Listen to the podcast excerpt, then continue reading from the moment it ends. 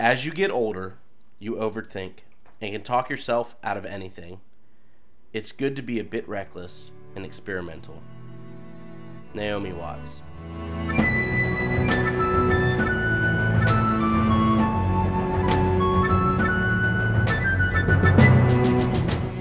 Bending Not Breaking, Episode 8, Winter Solstice Part 2, Avatar Roku.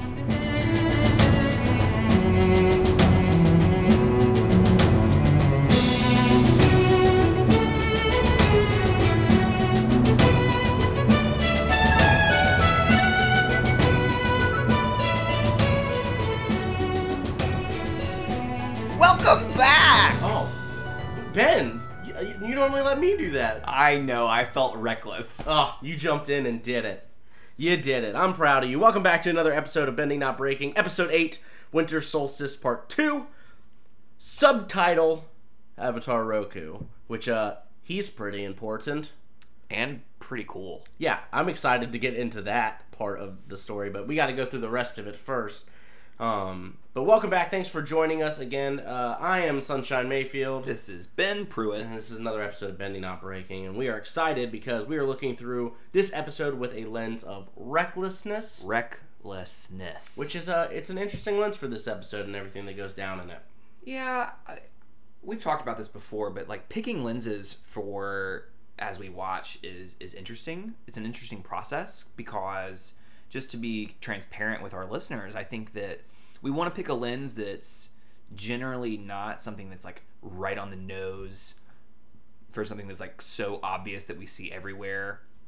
But we also want to pick something that is helpful to maybe we want to talk about this because we are in the mood and sometimes we're like this is going on in our country right now so we want to use this lens as a as a motivator to talk about x y or z but um, this one was interesting because I had trouble sometimes taking notes. I was like, "What am I? What what is reckless in this, and what isn't?" And There's a lot of action in this, and so there's not necessarily a lot of like character, like how do we dive into this, but that action comes at a price, and so I think that it gives us the ability to, to talk about recklessness a little bit. But before we get into that, I've got to do my part and the dwindling word recap. And Good so luck. we are down to 13 words. what an unlucky number. Well, I think I'm going to be lucky in the way that I do it. Maybe not lucky because I prepped for it, but Eh, here it goes. Heroes enter Fire Nation so Aang can talk to Roku. Aang learns lots.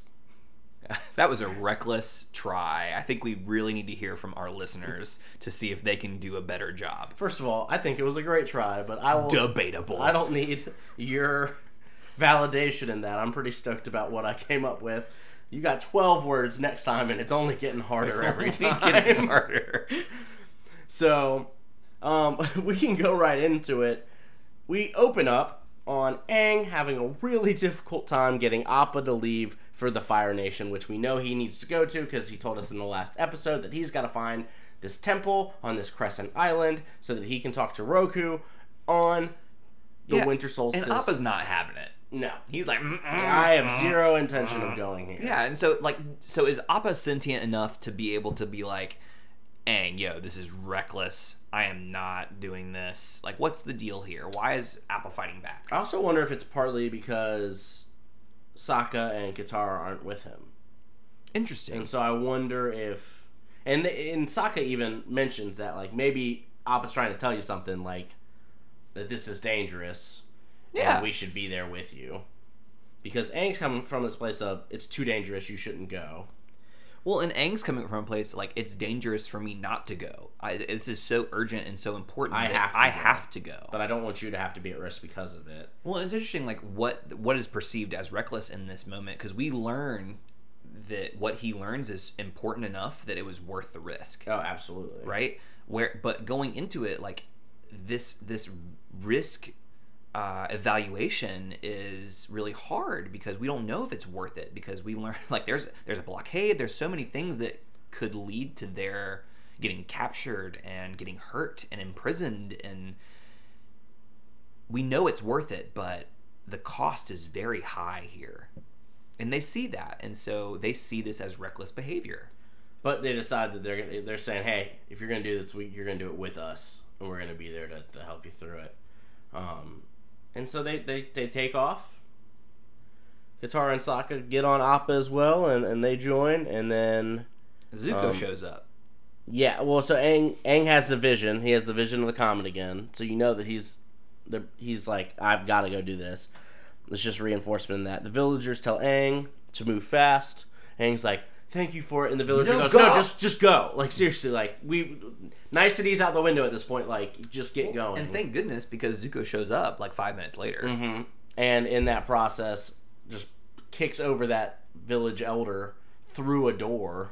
What a jerk. Um, he really wants to find the Avatar, and then we get to this place where Uncle Iroh warns Zuko. Well, let's um, talk about that for a second though before we get there because I feel like Zuko is living a reckless life in general right now. His goal to find the Avatar is in my eyes a reckless endeavor, right? And so he is consistently involved in reckless behavior. Like he's so blinded by his goal that it leads to him pushing, breaking down this door, attacking this village, uh, attacking a group of people that like when he easily probably could have gotten that information without being so intimidating and so reckless, right. right? Well, and well, maybe, maybe because if he said if he walks up and says, "Hey, like, I need you to tell me about the Avatar and- what just took place here," that guy might know he's Fire Nation and be like, "Absolutely not. Like, good luck." Yeah.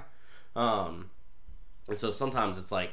Zu- that's the only skill set. Zuko is Well, that's exactly I what was I'm saying. I was Like, thinking that- about it as the villain from uh, Inglourious Basterds, where like he's able to kind of sit down at a table and like be all proper, and it's Christoph Waltz, and he's just like, "So these are the things that I'm seeing." potentially one of the best acting jobs in the history of ever. Yeah, it's a gr- he's great in it, but I mean he is calm. He's like, "This is what I'm seeing, and let's talk a little." And he's able to kind of like slowly eat things out of a person until he gets the information he wants. Zuko doesn't have that skill set. No, no, So, he like, does not. So he's he's just using the well, tools like that he's got. recklessness is his skill set, right? He is like literally wrecking things all over the place in order to achieve his goals. Well, and so and it, it works out for Zuko. So we get to this point where they are chasing the Avatar. They're on his tail. I got a question about the Avatar. Why are they flying so low? Like we see in a second that there's cloud cover everywhere. Why why are they under the clouds? They know where they're going. You dip down every once in a while to make sure you're still on course, Well, but you don't you- just fly. You don't fly low like that. You man. just took what I was going to say. I was like, maybe they need to see where they're going, and maybe they need to have that directional right. uh, impetus. you But- drop down once or twice to make sure you're still on track. Well, is this playing right into Aang's nature though, where he's generally a trusting person and he doesn't know, like, and realize how much the Fire Nation is after him. after him, and Yeah. like, is it this? Is it his assumption of goodness in people that's putting him in this situation? Uh, or it's just something he didn't think about. Is it his naivete that is making him exhibit this reckless behavior? Yeah, I don't know. But so they're flying low. But second, we get we get Uncle Iroh sits there and says, What a pretentious word, naivete. "I don't think people pronounce it that way. You're like that's in the Naivety. N- nope. Naivety. that's You're you're being naive. your nativity. That's a different thing. Um, but it is. You see, Uncle Iroh warn Zuko, "Hey, like honestly, like we we get away with some reckless stuff sometimes, but like you can't do this." And he goes, Foolish. This is foolish. Well, and he sits there and because Zuko sits there and says, "I my dad will understand. He told me to get the Avatar, and I'm doing that, so it'll be like, cool." it, and at the end, ultimately, he says, "I have no choice." right. But even Iroh sits there and says, "Your dad is not as tr- like this is one of the first times where he's come out and said like You give him too much credit. like you give him too much credit, your dad is not as trusting as you. And he's Zuko has said things like this before, where Iroh's just kind of been like, mm, maybe. But this is like he's out and out, like no, like this is dumb, this is reckless, don't do it. And so, at what point again do our misguided beliefs and information lead us to believe that we have to go into these d- dangerous situations when that's that not actually the when case? it's not true. Right. Right. It's the narrative we're telling ourselves is, is I have to do this. Well, the reality is he doesn't. He could probably Well, get away with just turning Like, around. and Zuko could have easily been like, "I'm gonna track him, and when he comes out, I'm gonna get him when he comes out of the Fire Nation." which is tough to do in a globe setting. Yes, But he could have at least like coasted around in the earthbending waters until. Yeah, like he easily could have made a safe quote decision, Mhm. right? which is what Iroh was asking him to do. So one, you get Aang being a little reckless, flying under cloud cover. Zuko being reckless. Zuko being reckless, and then Zhao being a jerk. correct. We see that there's a brigade there. We see there's a brigade, and then everyone starts firing on the Avatar. Well, and like I, I find it so interesting and so telling about Zhao's character that like he is. I don't. I don't care who what who we hit. Right? He's a traitor anyway. He's a traitor, anyways. He bested me already. If I can kill him, then I don't have to live with that shame anymore. Exactly. Right. So that's just two birds with one stone, or one Yeah. flaming fireball. Well, Um, and this blockade is also interesting because I think about the like the existence of a blockade, and right now we're dealing with this whole concept of like a wall for the United States separating the United States and Mexico, and this whole like idea of this blockade and this wall and this this stuff, and like what is the purpose, and what does it achieve, right? And so this blockade is there to protect from reckless behavior. Right. That's my assertion here is that the Fire Nation has this blockade to prevent quote reckless earthbenders or reckless others that are not Fire Nation from getting into the nation and doing something that would harm the Fire Nation. hmm The Fire Nation would not need this wall, this blockade, if they were not doing something that was not okay to the rest of the world, Right. right? And, And- and, yeah, because the Fire Nation is the one that's initiating this this wall, Right. if you will, right? And it's interesting to me that we feel so compelled to put up a wall when we are the ones committing the atrocity. Just putting that out there. speaking from a Fire Nation sense. Yes, absolutely. yeah, Um. we being the Fire Nation. Right, and so, but and it, and it doesn't work. Like Aang, Aang flies over it. You get Appa gets a couple burn, burn moments, and so, um, but we. The question I ask is, you know, is it is it truly reckless? If you have to weigh the pros and cons of what you're doing, and you see that the outcome is either one, I fly through this, which seems reckless now, or two, I don't, but that could lead to the end of the world. And so, when you, what happens when you weigh the pros and cons? Is his behavior really reckless? When you think of the outcomes of what takes place if it does, if he doesn't do it, So you know, I'm gonna. seems calculated to me. Yeah, I agree, but I'm also gonna bring up something here that really like struck me that I was like, tell me more about this, and I'm genuinely curious. So, like, Aang is trying to give Katara and Sokka an out.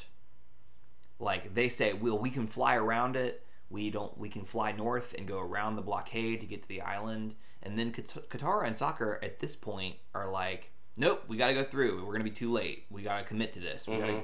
and I, I find it interesting. Like, what was the shift from the beginning of the episode to now? Where at the beginning they were like, no, Aang, you can't do this. This is not okay. We should not go.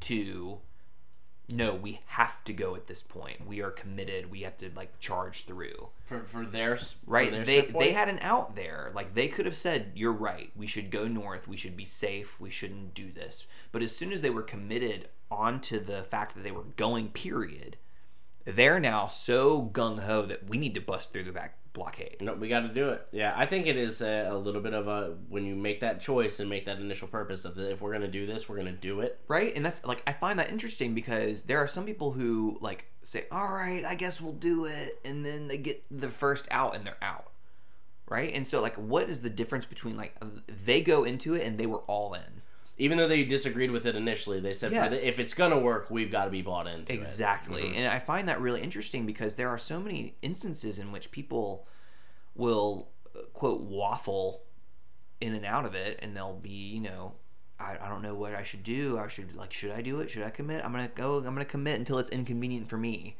or at X, Y, and Z, right? And And you, you see it in work, like if you see a project team or uh, for whatever job it might be, and someone comes up with a plan, it's not your plan or you disagree with it, but the rest of the team's on board. When that team member says, "No, I don't agree. I'm not going to buy into it," and then it doesn't work because of it, then they go, "See, told you it wouldn't work." when it, versus when when it it very would- well, would would have, have, yep. if they had bought in. And I think that you see that. So like, and I think that they are trusting enough, and that Aang told him like, we've got to get there, and this comet's coming, and, and I've got to make this happen.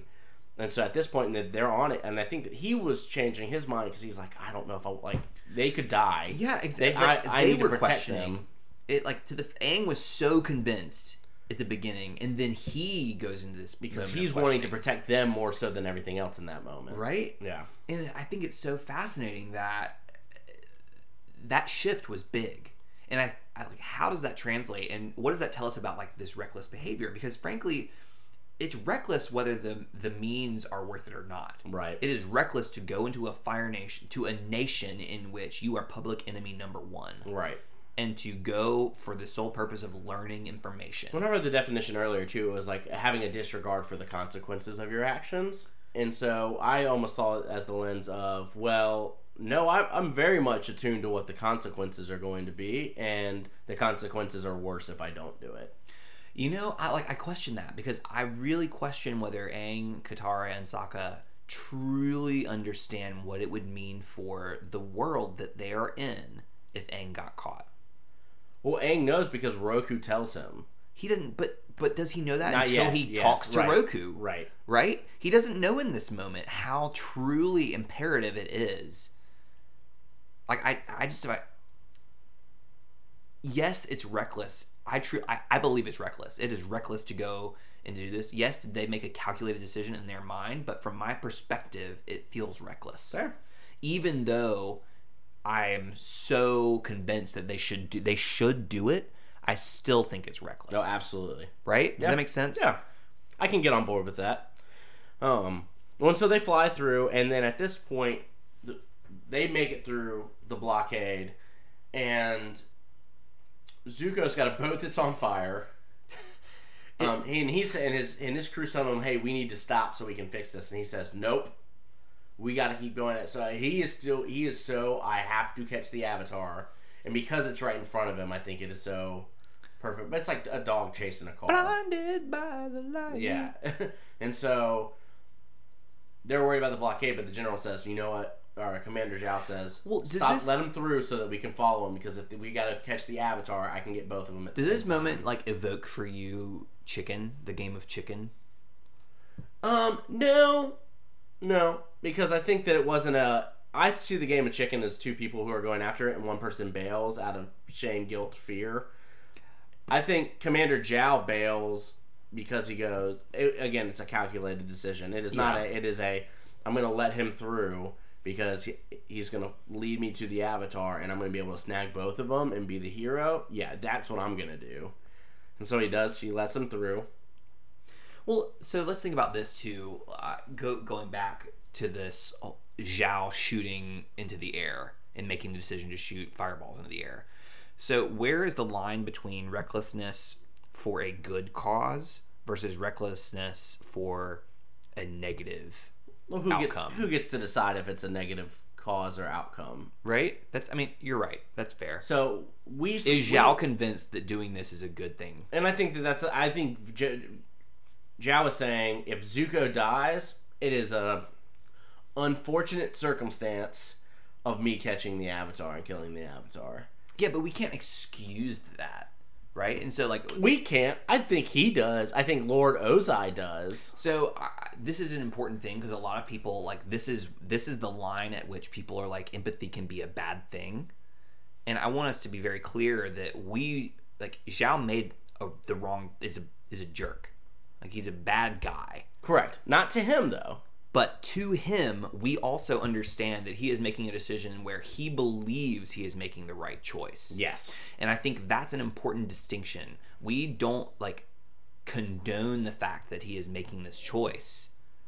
Right? We Right. we we condemn the fact that he's making this choice. This is not a good like how like this is a bad choice that he is choosing to potentially kill an entire ship, an entire ship full of people, right? Right. To capture this one person, Yeah. right? And I see what you're getting at is and, what it is is a lot of times we think of empathy as understanding where someone's coming from and then excusing their behavior because of it. And it. that is not okay. And that is not what empathy is. Empathy is understanding where someone's coming from.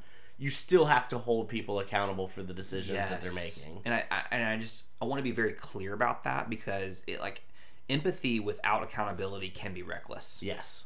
right? And I think that it's important for us to talk about that as we engage. And we often talk about how we can, we often empathize with the person who is committing an atrocity and doing something that is wrong, right? And I just want us to be very clear that we are not condoning their actions. We are seeing where they're coming from and seeing their perspective as they make those decisions. And I feel like I don't know if I really want to get into this. I feel like we see this in abusive relationships and um yes. I am not well versed on the data behind this, but so this is a hypothesis. This is a feeling, um, anecdotal. It seems to me when I when I hear of people that are making excuses for being in it, they are empathizing with those things on why someone might do that. Um, that doesn't make it okay, well, I think that's the Also- difference between empathy and enmeshment. right? right? And I and I I agree with you that that might be a lengthy discussion that we want to reserve for potentially another episode. Maybe it'll come up at another time, but um, that's just something for y'all to think about as you listen to this. Um, what comes up for you as you heard that, right? So you can empathize with Commander Zhao. You can understand why he is making those decisions and the thought process that led him to those decisions. It doesn't mean that he's off the hook for them in, in the eyes of what we are seeing morally. Um, but you, he is believing that he's in the right right on this. So he lets Zuko through, and then Aang gets to the fire temple. well, and, and even then, like to demonstrate that this was reckless, like Sokka falls off. They At ca- some they- in this, like they get him back. they but get he- him back, but like he falls off. Like he Appa's almost got scorch marks. like there was this was there was serious danger here this is illustrating the fact that there was serious potential for them to get hurt or to die right Right. and so i just think that that just illustrates the fact that and underscores my point that this is reckless behavior moving on Aang gets to the fire temple. All the sages show up and say, "We are the fire sages to For the avatar. For the Avatar." avatar." And Aang goes, "Well, great, I'm the avatar." And they go, "We know." And they start to, and they start to attack him. Um, Aang and them run. They start to run around. They're running all over the place. Um, and then we go back to Zuko and Iroh. Oh no, sorry. And then uh, one of the sages meets them and says, "Hey, I'm not trying to hurt you. I've got a secret path. I want you to be able to speak to the the fire. Or I want you to be able to speak to Well- Avatar Roku." and did you find it interesting that in order to demonstrate that he was trusting he had to like bow down get on his knees and like surrender in almost a physical way Well, and that's what I think it is. Is I'm so willing to. I know what you can do, and I am willing to put myself in an incredibly defenseless position in front of you to show trust. Please trust me and do the same. Because yeah, honestly, the first time I watched this episode, I still thought that he could turn on him at some point. Um, and so he opens up a secret passageway. They go down it, and then he starts to give out more exposition on, um, hey, this is what the sages used to be about. Once my grandfather was a part of it, Lord Ozai shows up, um, and or before Lord Ozai, the, the prior Lord who started the war demanded that they are only serve him and you know my grandpa was forced to do that i know that that's not the life i want to leave and i know that i need to help you and betray them and so we get a lot well, of and I that find it interesting that he uses that word, like I'm going to Betray the other He says sages, that, yeah. right? That that's the word he chooses, right? And it's think- almost like it's contextless it's almost like it's not it doesn't have a negative connotation in that moment because we know we feel as the audience that he's in the well, right it's, it's so morally driven, right? I have I knew that I had to betray the other sages, right? And like I think that is not only takes what what immense courage that requires of someone to go against all of your coworkers and say, no, this is truly what's right. Yeah. This is what's moral. Like, think about how alone he probably feels. And everybody else would call him reckless. Like he's disregarding what the consequences. The entire like I imagine that the Fire Nation sees his behavior as like one hundred like maybe not all of the Fire Nation, but like the people who are on board with Fire Lord Ozai's agenda are probably like this guy is not only a traitor but a reckless traitor who is submitting and like subverting the entire potential that we have. Yeah. right? And it's all a matter of perception and perspective. And like in this moment for this for the audience he's clearly portrayed as like a good person. But to think about it from the perspective of a fire nation individual who sees that it's like it's terrifying to think about like that fire nation person and how betrayed they truly feel Mm-hmm. right how truly betrayed they feel like because they believe that they're acting out of something that is true and real Mm-hmm. right? And so I think what that raises for me is how when we are so against what something something that is happening in our world politically religious like in our religion in our culture in our society whatever it is when we are so against something that is happening how do we talk to the people who are so convinced that what we believe is wrong right Right. because everything that we do seems reckless to this other individual And vice versa. and vice versa Yeah. right and so how do we bridge that gap between us so that we can have a conversation that is real and true.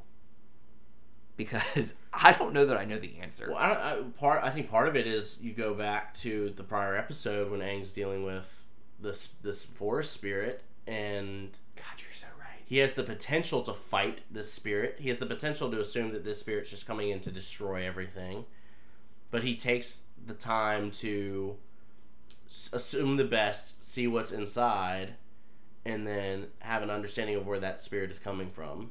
But then, is it if where they're coming from is not okay? You got to hold them accountable, and you got to have that conversation. But you got to say, "Tell me more. Tell me why do you feel that way? Tell me more. Why do you feel that way? Tell me more. What show? What data shows that? Tell me more." Like you have to seek to understand, but for us, we get to this place of name calling and dehumanization, especially when we can't think of the argument or craft the words that we want to say. We resort to the the lowest thing we can do, which is attacking the person. Or we say, "I agree." We uh, let's just agree to disagree, and we don't engage in the conflict w- and it's just an excuse to not have a conversation. I just it makes me I, I'm literally filling up with like I'm I'm feeling grief right now around the amount of people in our culture right now that don't feel capable of don't feel any agency, if you will, Yeah. around being able to have a conversation. Well, because the way we have those conversations is incredibly reckless.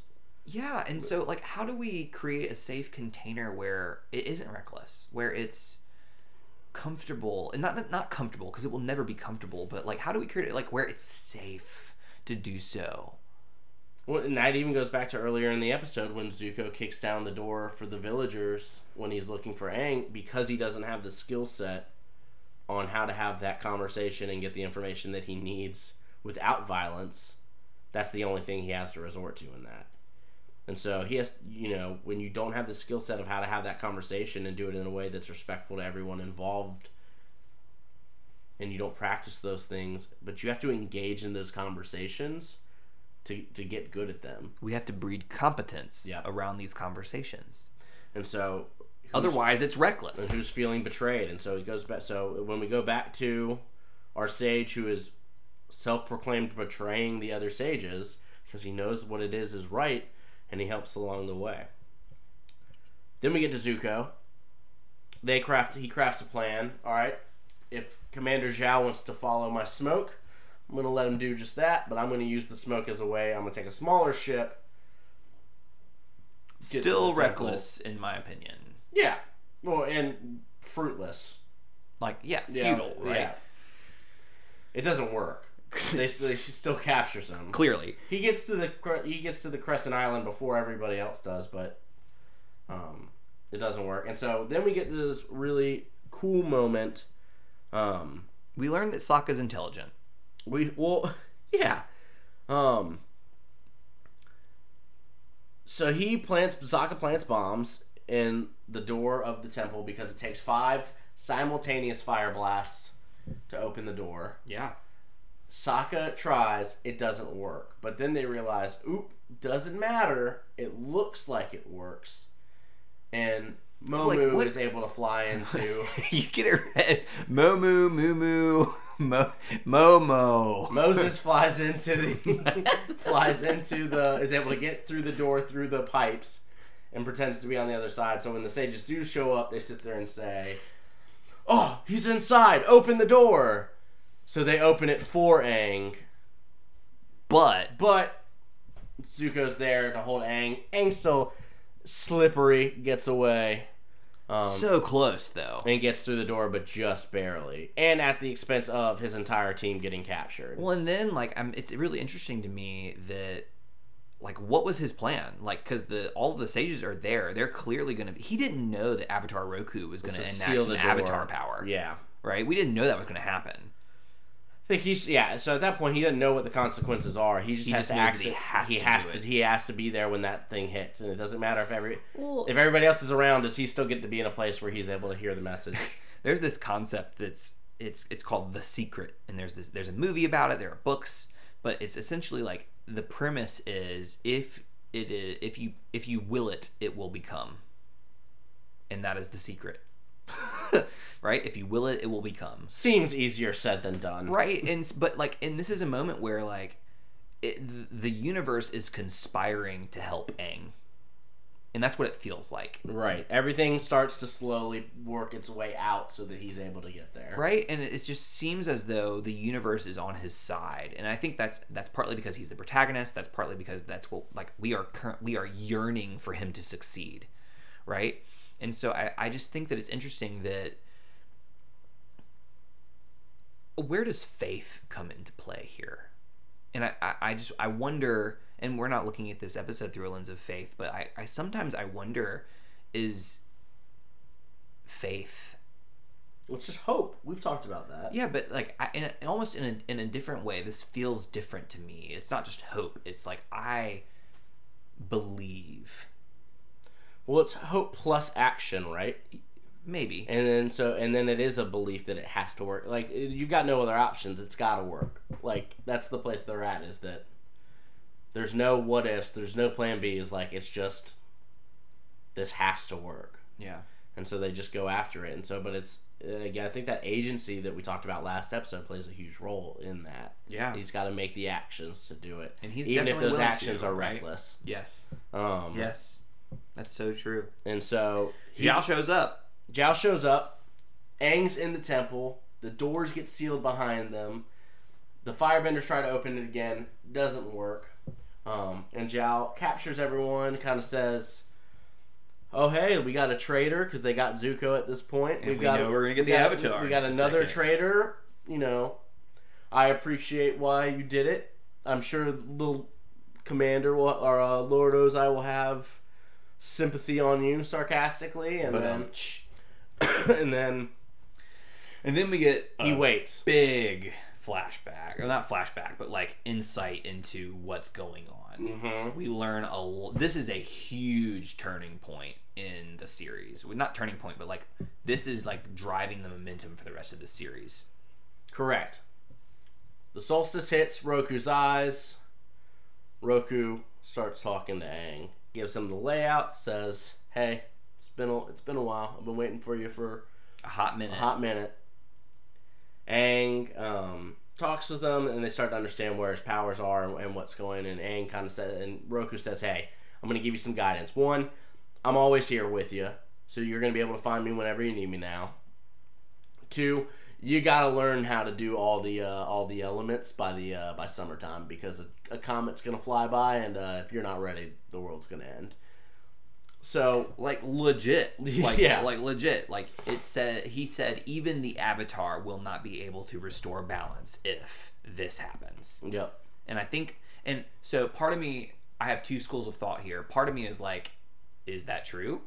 Is that just him lighting a fire in Aang? Is like what what is the like is that really true? Or is that like is that actually true?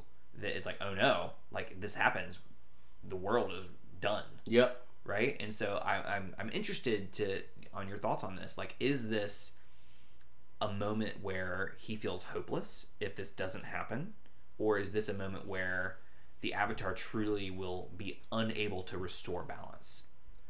I, and I think it is. I, but I've experienced the entire series and know what that final battle looks like. And so that I think it is. I think it is a if we we don't stop this, the world will end. Um It was like a jerk, yeah. All, all yeah. The worst. supremely power hungry. Um We'll get to that much later. And but I mean that- that's a lot. That we now and not only does Aang have to restore balance to the entire world and be the avatar, but he's got to do what all other avatars took years to do. And master the And elements master in the ele- six months. Yes. right. He has to. No master- other avatars had to do that No, no, no, no, no. that no. we know of. I bet no other avatars had to do that. Yeah, they say it takes years to master Well, each and like you have to think about like the discipline and the se- not not just the discipline, but the self mastery that is required. And we learn that like when he has to go through when his the guru comes in and teaches him so much, and it's just like there's a lot of self work that Aang has to do. And I think we're really lucky and blessed that he has all of his past lives to live on because it feels like it's easier for Aang because of the amount of help he receives from his past lives. Yeah, And I really think that's interesting for us as a concept because how do we rely on not necessarily our past lives, but our our elders? How do we rely on the people who have made mistakes ahead of us where we can learn from their mistakes and we can learn from the lives that they have lived so that we can be better instead Right. of reliving it. instead of reliving it. yeah, Right? absolutely. And I think that part of that, I wonder if part of that too is just the acceptance of like even from the elders of like the way that I did it is not necessarily the right way, Absolutely. but I've lived not, it, right? so like you don't have to relive that. Like you can go do something and pave your own way. Um, not necessarily the well, I did it this way and I turned out fine. Like that doesn't mean it couldn't be better. Well, and that's I think that's a, I'm fearful that that is a lens that many adults try to teach through. Is this worked for me? It's the only lens that will work for you because this is what worked for me, right. right? And so, like, Which is not what Roku does. no, Roku says, "Hey, you got to master these things. I'm here for assistance, but like, good luck. Like, you got to find. you gotta path do it on your own. Yeah. You, you know, you've got to find this path. Uh, You know, he could have said like, I did this, this, and this, and this, and this, and you should do those things too. But it wasn't. It was you've got to learn these things. I can help. I can point where the destination is, but you're really gonna have to create that roadmap and do what works best for you, um, which is interesting. And then he says, "Hey, by the way, you got people waiting out there for you. I can help you escape, but only if we act now." And that door opens, and those firebenders start slinging Well, flames. can we talk about how Zhao says, no matter what happens when those doors open, unleash all your firepower. Yeah, right? And I think like what does that say about Ozai or not Ozai about Zhao in this moment because he is like unle- like that there are like 10 firebenders there. yeah, All of them unleashing all of their firepower. Like he's aiming to kill. yes. That is my assumption in this moment. Like Well, and it didn't matter if Aang was there or not; they were just going to sling it, and so it could have been a waste, right? Like I, they don't lose their energy, but over time they get more tired and like It weaker, just seems- so I just I, I should have been a smarter question plan. I question that order because it seems like a reckless order. It seems like he's so driven by his goal that he's not really considering all the possibilities that could happen when he opens that door. When again, is he acting out of shame from previously getting defeated by a 16 year old and not being the commander that he thought he was? And so now he's got to prove that he can kill the Avatar? Well, and it, frankly, he still loses. So, but like, Well, he does, because you see Avatar Roku and even. Uh, Avatar, as soon as the smoke clears, you see this fireball take all the flames together and then just redistribute it. And Avatar Roku's there with his Well, blazing and- lights. And, and again, this think- is the moment in the show where I was like, I'm in. well, and it's like I'm you so what, in. and what you see here, in I love the level of artistry from the way that they did this because the level of mastery that Roku shows of the element of fire and just bending in general Mhm. is incredible. He's able to melt these chains without Burning. burning the people involved. Yep. He's able to like there's so much minute detail in the amount of control that he's able to exhibit over these elements that is like this is what mastery looks like. Yep. And I think that like what an incredible picture this portrays and displays of what an, a fully realized avatar looks like. Well, and he's doing it. So once he dissipates, we realize that Aang was the one who was doing this. Roku was using Aang as a vehicle. Yes. So Aang is the one who is like doing all of this stuff, Which means with- he has the power to do it. he's got the ability to do it at this point with guidance. But he wrecks that temple. They have taken it down, and so even in this moment, you've realized that Avatar Roku understands that what is going on is not okay, and he's a he was part of the Fire Nation. right? And so, but he's like, nope, this is wrong. I'm a part of this. This is wrong, and I'm gonna do something. To And I think it's it. really important that we realize that Avatar Roku was part of the Fire Nation because we will learn this later in the series, but like Avatar Roku being a part of the Fire Nation and still recognizing that the Fire Nation is wrong is going to be a pivotal and like a paramount point as we discuss this later. Mhm. So I just think that this is really laying an incredible amount of groundwork and foundation for the later in the series. Again, incredible world building on the part of the writing of these of this show. right. Just so all, saying. all the firebenders run because they know They're they're, in trouble. "Can't deal with can't Roku." can't deal with this. So they run, um, and then at that moment, Aang and them disappear. On the Appa shows up, Mumo shows up. Um, I can't deal with it. I can't do they, they get on Aang and they they fly off into the moonlight. But even before that happens, um, we get Commander Zhao again, and he punishes all the sages. And the sages are like, "But it wasn't uh, like only one of us betrayed you." And he goes, "As far as I'm concerned, you all betrayed. You're me." all traitors. Yep. And so at this point, he is over, um, passing over judgment on on what should be going down because Again, uh, dealing I with think out of because of the shame. shame that he's dealing with around failing again he failed again. children. And so it's not his fault; it's everybody else's fault mm-hmm. because he got beat by another child. Yes. Um, and so Aang and then go off into the moonlight, and then that wraps the episode. And so this is a huge episode. This we learned, big. We learned a lot, and we see some of the most action of like what Avatar can really do. Yeah, we see what is aim a- is we see what Aang is working towards. Yeah, Right, and he has a lot to do in six months. Yeah, and you'll notice that like all the Avatar states that we see in the future too are like very calm and collected people. Like they're very much like, hey, this is what needs to happen. Well, uh, so this is They're really mentally all together there too. So uh, the next question is, what else from the episode do we need to talk about? Yeah. And so for me, one of the things that really is important to talk about here is we we brought up a theory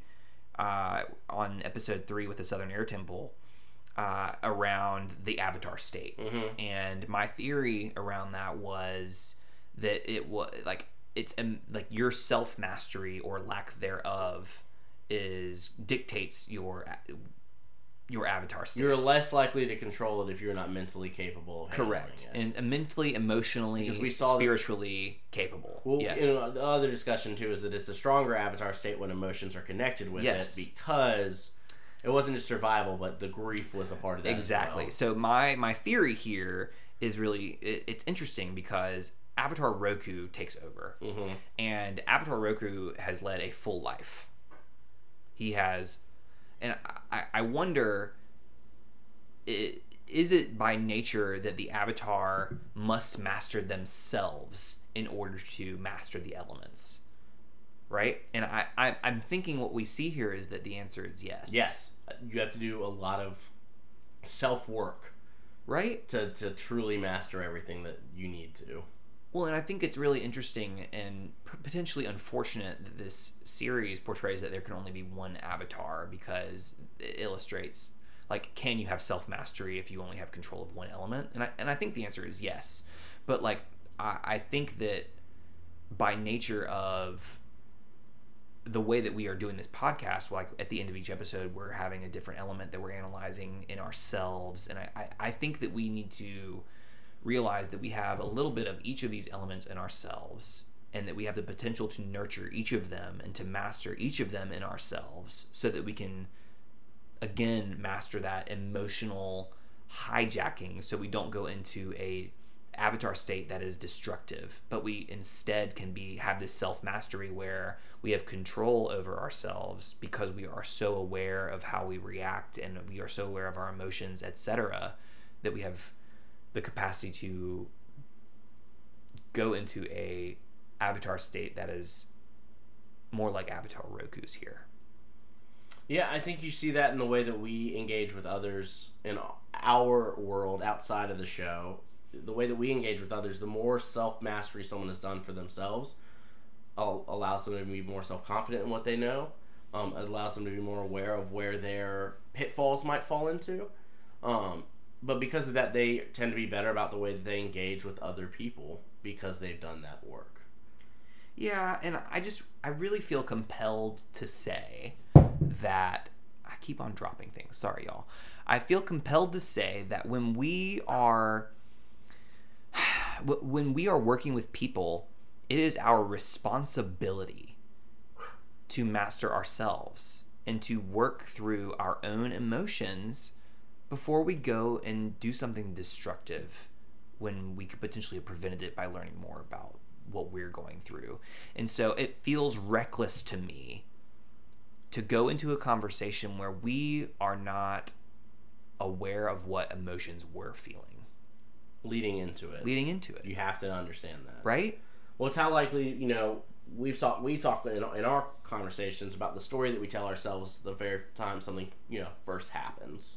Yeah, and that Um, first draft is often like our brain rewards us when we complete a story, whether it's true or not. Like neurobiologically, storytelling is something that we go through and we tell ourselves stories. And if we can connect a narrative, whether it is true or not, if it seems logical, our brain rewards us with like dopamine, etc., where we get a like a neurobiological reward, even if it's wrong.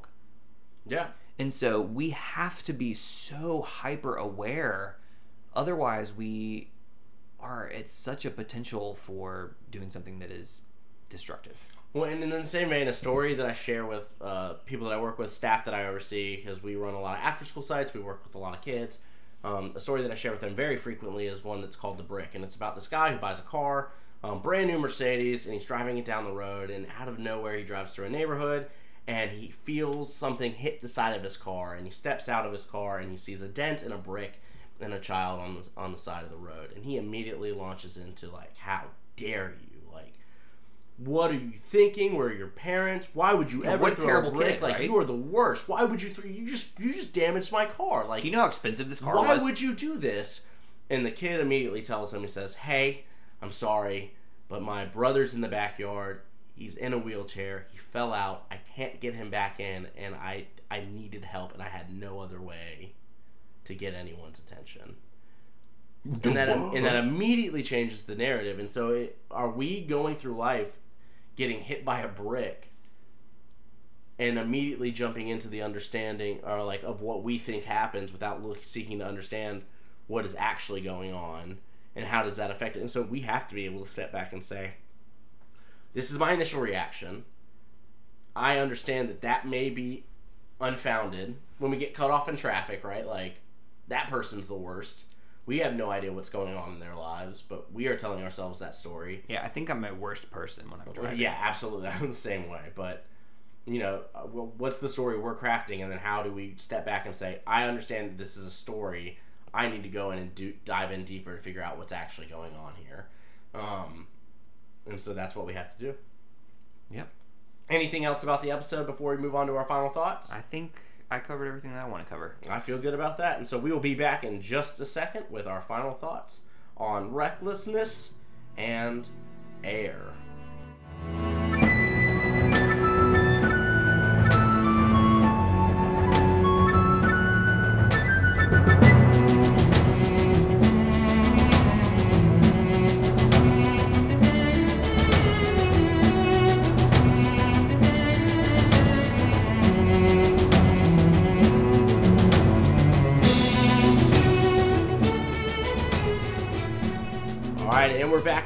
For our final thoughts. Again, we're doing this from the element of air today, and we're going to talk about recklessness. Ben Pruitt, what you got for me? So, air for me and recklessness combined uh, led me to think about how like I'm, I'm really not a reckless person. In fact, I think sometimes I overthink things to my detriment, and so I am potentially too careful.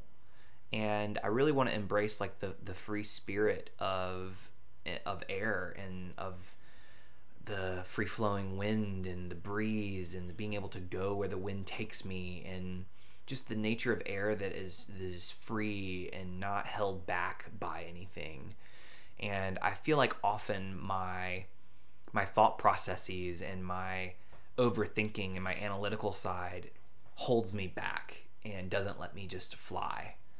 And so I think for me what's coming up and is rising up in me is that I really want to just let go of the risk sometimes and just take that risk and do something that I just want to do. And this comes up with like my my dating life. It comes up with like applying for reach positions that i may want to do. It, it's like there are things that i hold myself back when i really don't need to or maybe i do i just it's this over analytical side that i really just want to kind of drop that and be free and take that time to just let myself engage in reckless behavior sometimes because i think that's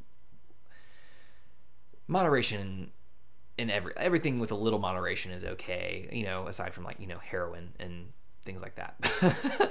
but like as a general rule, I think But that take some risk. yeah, I just want to take some risk. Yeah. I think for me, I, I, this past episode, I was really inspired by the, the rogue sage and him being reckless, but doing it for the right reasons. And um, so for me, I think it's where do I find those areas where I get to be a little bit reckless, where I am playing it safe um, and by playing it safe, I'm potentially not creating as much positive changes that I need to be doing, or I'm not standing up for what's right as much as I should be. Um, and I'm in a position of privilege a lot of the times. And so, how do I use that to be able to be a little bit reckless because I have the privilege to do so in that way and to, and to stand up for what's right in different aspects of my life that maybe I'm being a little bit too silent on now. And so I think that it's how do I how do I do that? Yeah. Well, and sometimes air can be silent, and sometimes air can make noise, and I think it does both, and I think it does it well. So. And sometimes you need to make a little bit of noise. Yeah. Absolutely. Yeah. All right. Well, thank you so much for listening again to, to episode eight of, of Bending Not Breaking. Normally, we are able to tease what the next episode will be is um, but we don't know yet. We uh, we just finished disc one of the Blu-ray, and we're gonna dive into to looking into what our themes are gonna be for this two um, after this. And so, but be back because it's gonna it's guaranteed to be a fun time, and it's guaranteed to be hopefully insightful and enjoyable, and a good breakdown of of Avatar: The Last Airbender. Um, so please come back for that. But thank you for listening to this. Um, I'm Sunshine Mayfield. And I'm Ben Pruitt. And this has been Bending Not Breaking. Have a great night or day or whatever time you're listening to this. Bye bye. And don't forget that we're with the Arc of E. Goodbye.